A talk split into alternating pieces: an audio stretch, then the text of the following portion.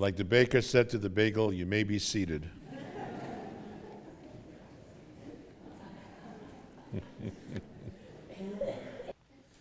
One Sunday afternoon, a family invited various friends to join them for Sunday dinner. At the table, the lady of the house turned to her six year old daughter and said, Honey, would you like to say the blessing? The little girl replied, Mommy, I, I don't know what to say. Her mother replied, Just say what you hear Mommy say. The little girl obediently bowed her head and closed her eyes and said, Dear Lord, why on earth did I invite all of these people to dinner? Amen.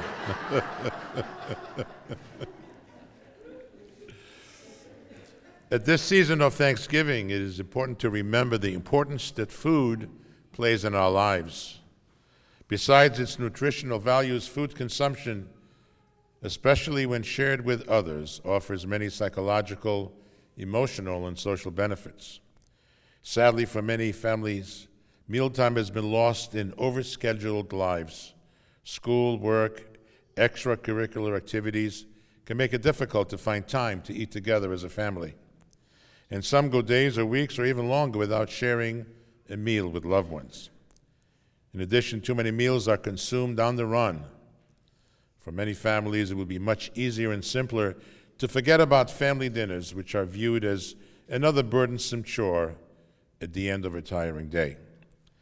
However, family meals are important and should be considered part of our daily requirements. These special gatherings provide an opportunity for family members to come together to strengthen ties and to build better relationships. They build a sense of belonging, which leads to better self esteem. Family meals offer parents a chance to be role models. They can set an example of healthy eating and polite table manners. As a matter of fact, researchers have found that families who share meals together on a regular basis, whether it's breakfast, lunch, or dinner, reap many, many benefits. A Harvard study recently found that families who eat together are twice as likely to eat their five servings of fruits and vegetables as families who don't eat together. Kids who eat family meals tend to become less picky eaters. Family meals can build a sense of belonging, which leads to higher self esteem. Family meals offer parents a chance, again, to be role models. Research shows that people tend to eat less during family meals because they eat more slowly and they talk more. Research also indicates that kids who eat family meals have a lower chance of engaging in high risk behaviors such as substance abuse, violence, and they exhibit fewer psychological issues. Thankfully, more and more parents are now realizing the importance of shared family time at a dinner table. Often, this is the only available time when all family members are all together in one place.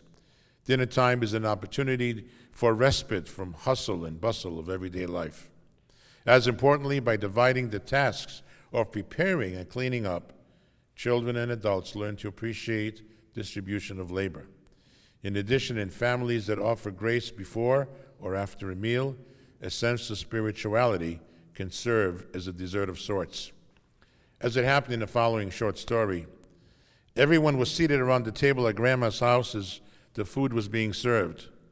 When little Johnny received his plate, he started eating right away. His mother reminded him, Johnny, wait until we say our prayer. I don't have to, the little boy said. Of course you do, his mother insisted. We say a prayer before eating at our house. That's our house, he says. But this is Grandma's house, and she knows how to cook.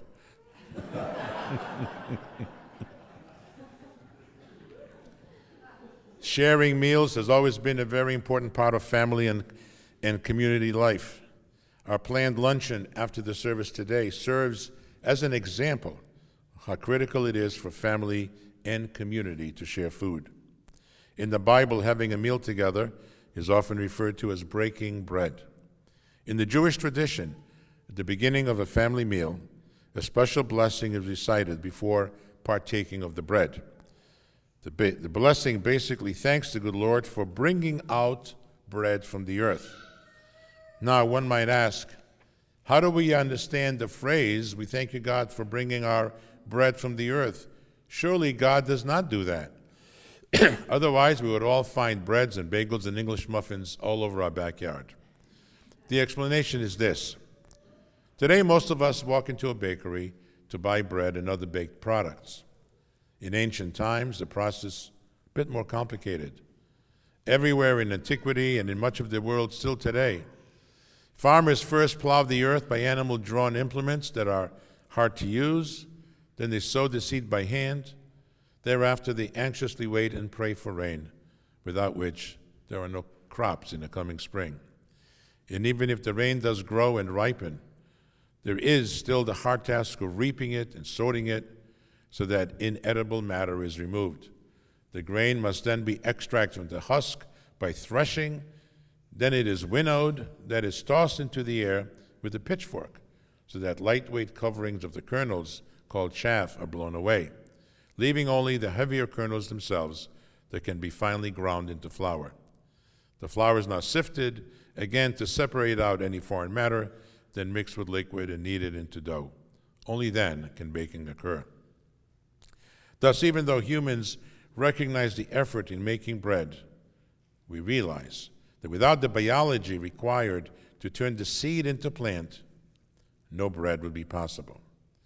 Thus, we acknowledge that the science of seed to plant comes from God. This provides a moral lesson against taking the bread we eat for granted, a lesson we can impart to our children, to others, and remind ourselves as well. Thus, having family meals can become terrific teachable moments, points in space and time where we can appreciate the very fact that we have a meal to share, a meal that too many poverty stricken people may never have the opportunity to enjoy. At times, we seem to forget those who live from meal to meal or meal to no meal.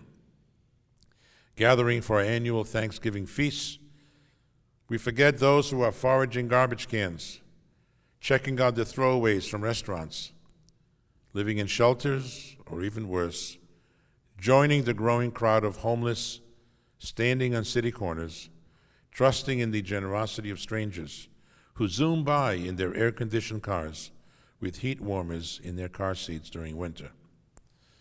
I want you to listen to this very short anecdote. A teacher in Minnesota asked his class, How many of you had breakfast this morning?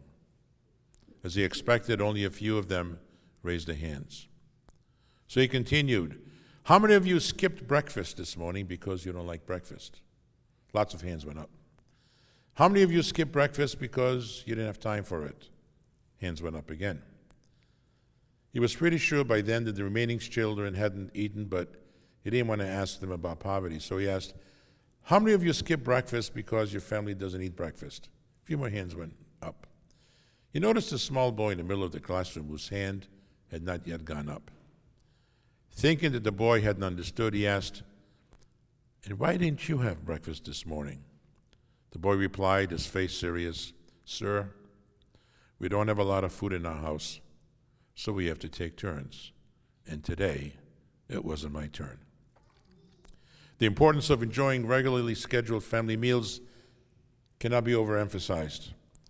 Hopefully, we can all find ways to make that happen. So, at this Thanksgiving and other meals throughout the year, let us understand that we not only carve the meat, we can also carve out family meal times on a regular basis. We need to remember that we may not have, may not have it all together, but together we may have it all. I wish all of you a very enjoyable and meaningful Thanksgiving Day.